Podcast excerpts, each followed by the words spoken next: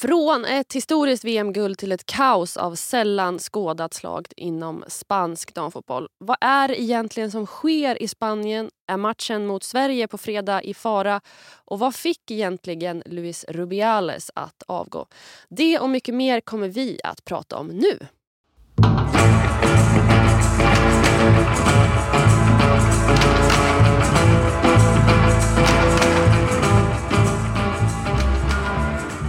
Och med vi så menar jag jag, Frida Olsson och Vendela Ögren. Ja, Vendela, vi var på VM för inte så länge sedan. Fick bevittna ett historiskt spanskt VM-guld när de slog England i finalen med 1-0. Men efter det har allting handlat om allt annat utom det här VM-guldet. Eh, bara landa lite i vad är det som har hänt. Det känns nästan konstigt. Jag har inte tänkt på liksom själva finalen och matchen som var fantastisk som vi faktiskt såg där.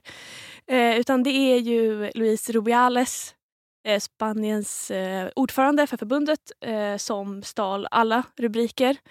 Jag kommer ihåg att jag satt där i Sydney och väntade på förbundskaptenen Vilda som sen fick avgå, kanske vi kommer till. Men och kollade liksom på det här feedet som visade hur Rubiales kramade om och pussade alla spelare på kinden och tänkte gud vad han är, visar mycket affection. Och det, ja, det skulle ju slå på ett Eh, sätt man inte kunde liksom förutspå.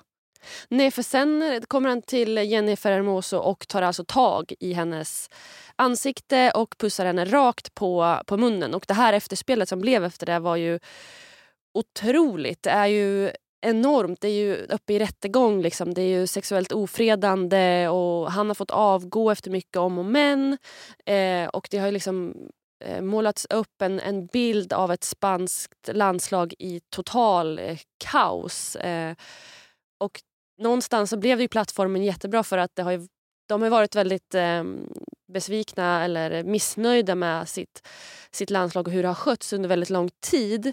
Det är bara tråkigt kan jag känna att det blir eh, sån eftersmak, alltså bitter eftersmak när det är ett historiskt VM-guld. Men om vi ska landa lite i det här han gör då, för det tar ju ganska lång tid innan han avgår sen. Men du vet lite mer om hans eh, avgång? Ja, alltså det tog ju väldigt lång tid. Eh, trots att Fifa stängde av honom. Eh, ja, han anmäldes. Alltså det, men den, de, de rapporterna som var i spansk media var ju när det kom till krismöte efter eh, så sa han jag tänker inte avgå, jag tänker inte avgå. Och den höll han väldigt länge. Eh, utan han körde på att det här är liksom en kampanj mot mig från hela liksom, fotbollsvärlden kan man nästan säga. Eh, men det som ska blivit droppen som spansk media rapporterar är ju när Uefas liksom, boss, boss Alexander Sheffrin, ringde upp honom eh, och tryckte på att liksom, om du fortsätter kan det här äventyra Spaniens kandidatur till herr-VM 2030 som de försöker få tillsammans med Portugal och Marocko. Eh, och det är också det han, han gjorde ju, skrev ett avskedsbrev. Och då trycker han ju också på det att så här, jag vill inte att spansk fotboll ska skadas på grund av den här kampanjen och framförallt inte möjligheten att vi ska få herr-VM 2030.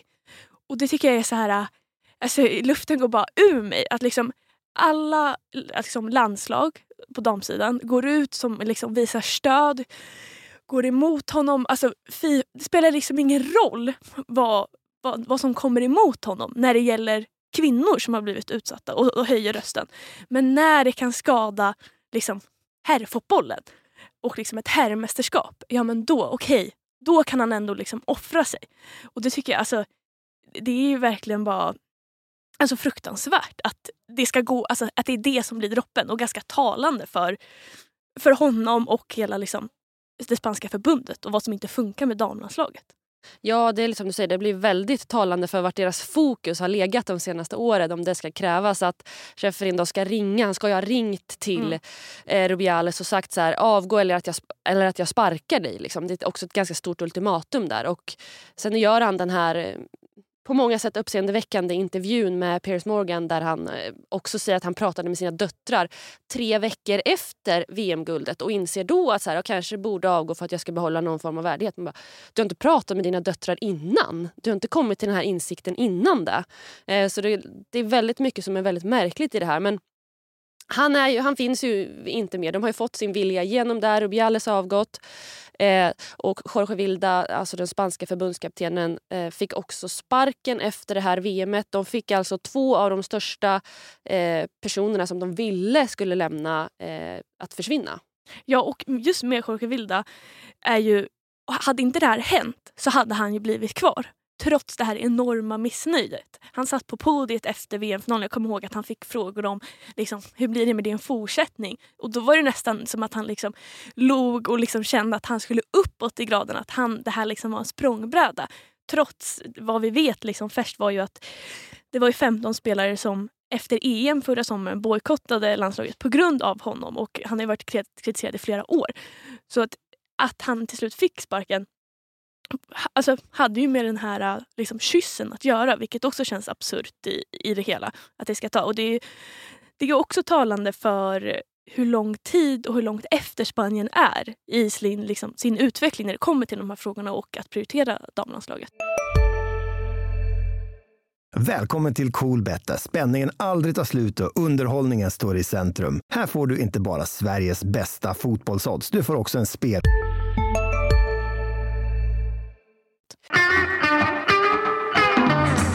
Ja, för det blev ju ett sätt att belysa det problemet också. För Jorge Vilda har ju lett det här damlandslaget i ganska många år. Men spelarna har varit missnöjda med hans ledarskap, med hans sätt att leda träningar, med hans sätt att ta ut spelare.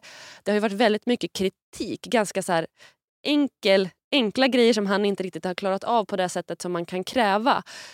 Um, men om vi ska liksom ta oss vidare från att de här två spelarna, eller spelarna, de här två pamparna på sina sätt har lämnat sina roller så tänkte man ju kanske då att så här, okej, okay, de kanske är nöjda nu.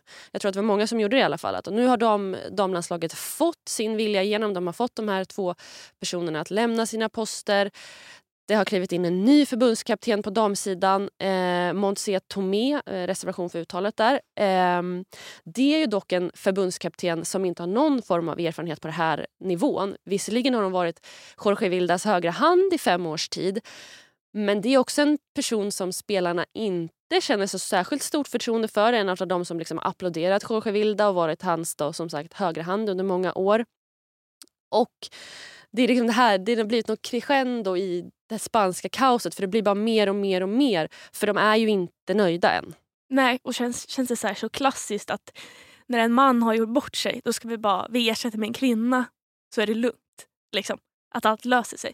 Eh, men trots att kanske erfarenhet inte finns där. Och det är ju erfarenhet och kompetens de här spelarna vill ha. De är bäst i världen. Det är det de förtjänar såklart.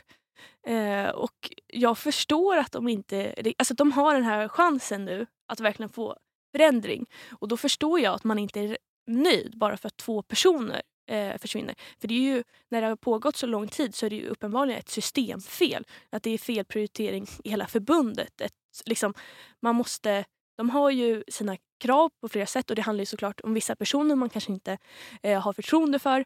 Men också så handlar det ju om liksom, vad vill man med det här landslaget och med fotbollen på de sidan. Det är klart att det här landslaget ska ta sin chans tycker jag att försöka få igenom allting. Ja, och det är väl ett ypperligt tillfälle att göra det på. Det är ju bara det att det blir... Um, det blir ju, kan ju bli på bekostnad av deras egna drömmar och mm. deras egna mål. Vilket i sig är väldigt osjälviskt. Alltså det är väldigt så här, vi vill få till den här förändringen, vi är den här urkraften, vi liksom går samman. Vi är flera av världens absolut bästa fotbollsspelare som vill, som vill få någonting att funka.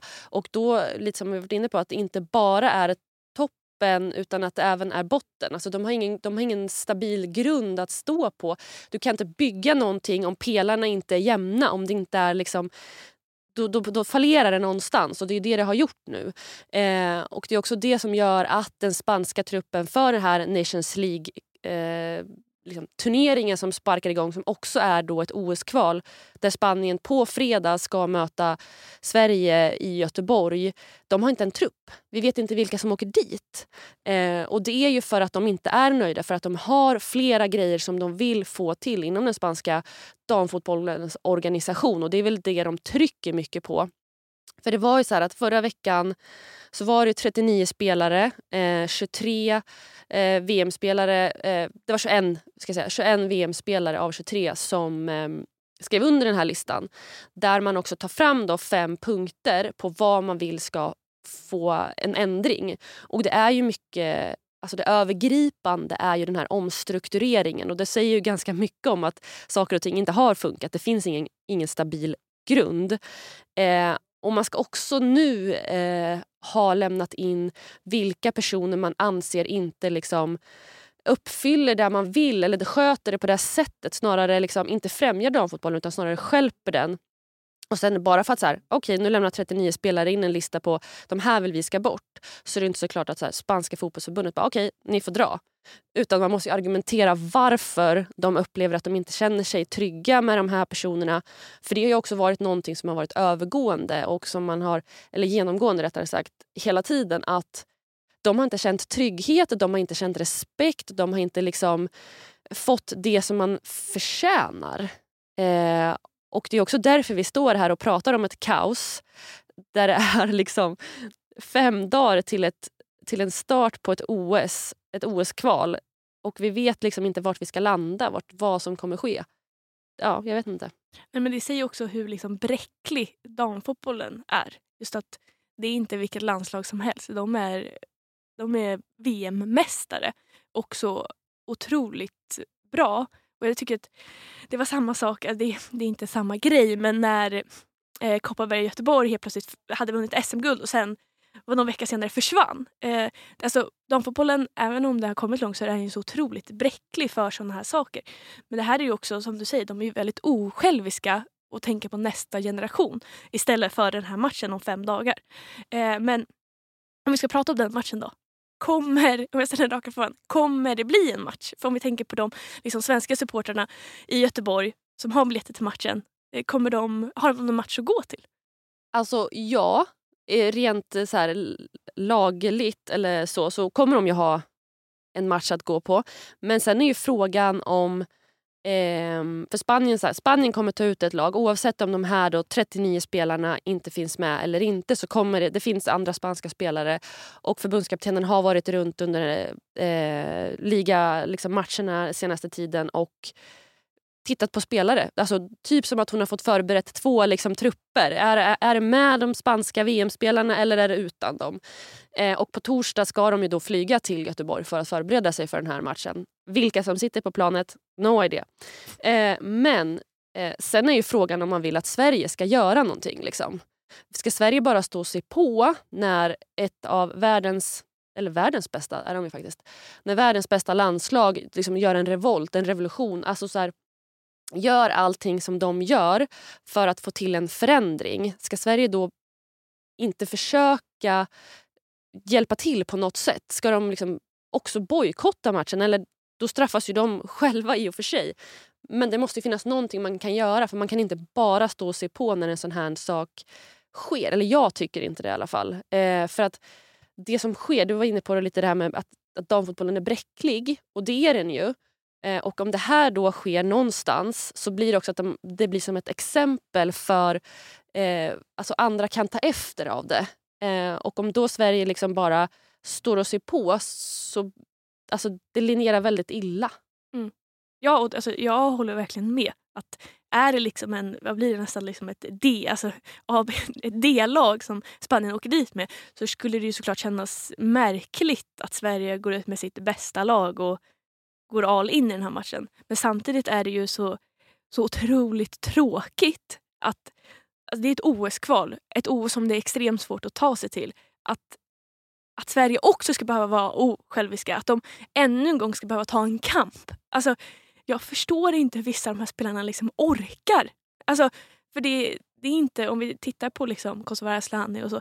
Det är inte så att hon inte har bråkat med liksom det svenska förbundet. Att hon har inte tagit liksom, kampen tidigare. Det har de fått göra hela sina karriärer. Och eh, det är såklart, det känns nästan självklart att de kommer göra någonting.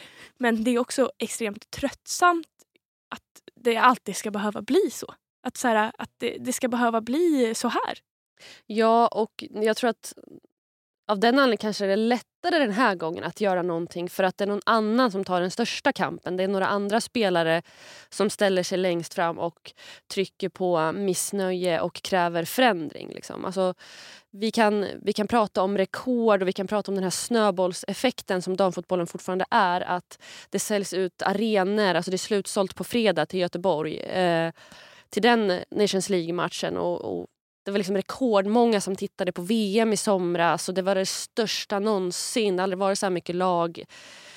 Men det här är ju snöbollen av att, att växa på något sätt. Att, okay, men då belyses också missförhållanden eller när saker och ting missköts. Jag tror att man måste vara beredd på att det kommer liksom båda sidor. Vi kan, vi kan absolut hylla att ett världsmästerskap var fantastiskt på så många sätt. Både liksom arrangörsmässigt, fotbollsmässigt, publikmässigt. Det var liksom otroliga rekord och eh, scener man fick uppleva där. Men med det kom ju också en baksida. Något annat vore ju konstigt egentligen. Eller jag tycker att det blir konstigt annars. Ja, ja så är det på ett sätt. Men det är väl ibland att man blir förblindad av allting man ser. Liksom. Men om man ska titta just liksom, sportsligt på Spanien så jag vet att vi sa det efter VM-finalen. Liksom, att spelar de så här bra under en förbundskapten de inte vill ha, hur bra kan de bli? Och det känner man ju också med hela den här liksom, eh, revolutionen som pågår. Att får de igenom den här systemförändringen som de vill så kan de ju bli alltså, för de har ju också vunnit mästerskap på ungdomssidan.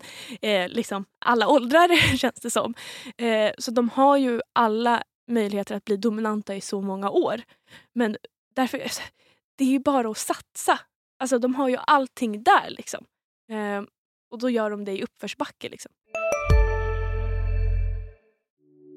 Hej, Ulf Kristersson här. På många sätt är det en mörk tid vi lever i. Men nu tar vi ett stort steg för att göra Sverige till en tryggare och säkrare plats. Sverige är nu medlem i Nato. En för alla, alla för en. Vi är specialister på det vi gör precis som du. Därför försäkrar vi på Swedea bara småföretag, som ditt. För oss är små företag alltid större än stora och vår företagsförsäkring anpassar sig helt efter firmans förutsättningar. Gå in på swedea.se företag och jämför själv.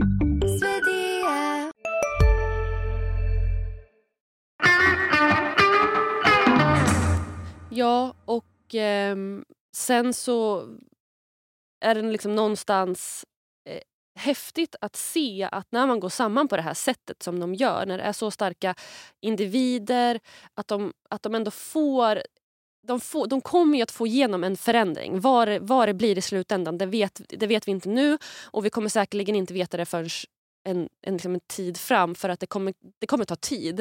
Eh, även om det spanska förbundet går med på att göra en omorganisation så kommer det att ta tid. Eh, det, vore, det vore liksom Alltså, man kan inte... Rom byggdes inte på en dag. Alltså, eh, och så vidare. Men eh, det kommer liksom att ta tid. Men jag tycker att det är häftigt att se att när man verkligen bestämmer sig för att någonting ska ske och man går samman och man kräver och man, man är beredd att offra sin egen dröm för att senare kunna förverkliga en annans. Jag tycker att det är så här, som jag menar på, det är osjälviskt och det visar på en kraft som damfotbollen är och behöver vara ett tag till tror jag. För att det finns, alltså vi om vi ska bara dra en snabb parallell, så vi pratade om det under VM också, att det, fin- alltså, det, det brister i många damlandslag runt om i världen. Eh, och det här eh, som Spanien gör nu kan ju säkert hjälpa dem också på vägen. Nu vet vi inte hur det här slutar. Eh, men eh, ja, ja, vi får se hur det blir. Ja, ja den här eh, storyn har ju från liksom, slutvisslan på VM-finalen fram tills nu har den ju bara rullat på. Och det kommer den att göra. Det är ju en rättegång som ska ske. Eh, så, ja, och det är en match på fredag som ska spelas på något sätt och du kommer vara där och berätta om den för våra kära Det kommer jag absolut vara. För oavsett hur det, liksom det här slutar, hela det här kaoset, så, så lär vi ju ha ett före och ett efter den här VM-kyssen i damfotbollen generellt men framförallt inom spansk eh, damfotboll. Eh, och med det så, så känns det väl som att vi har summerat det här hyfsat.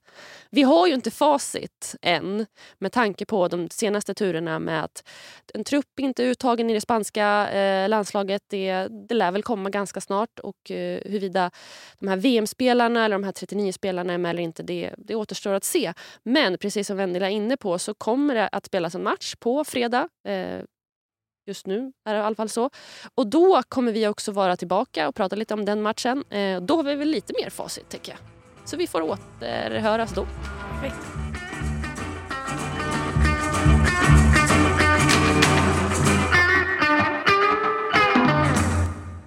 Du har lyssnat på en podcast från Expressen. Ansvarig utgivare Klas Granström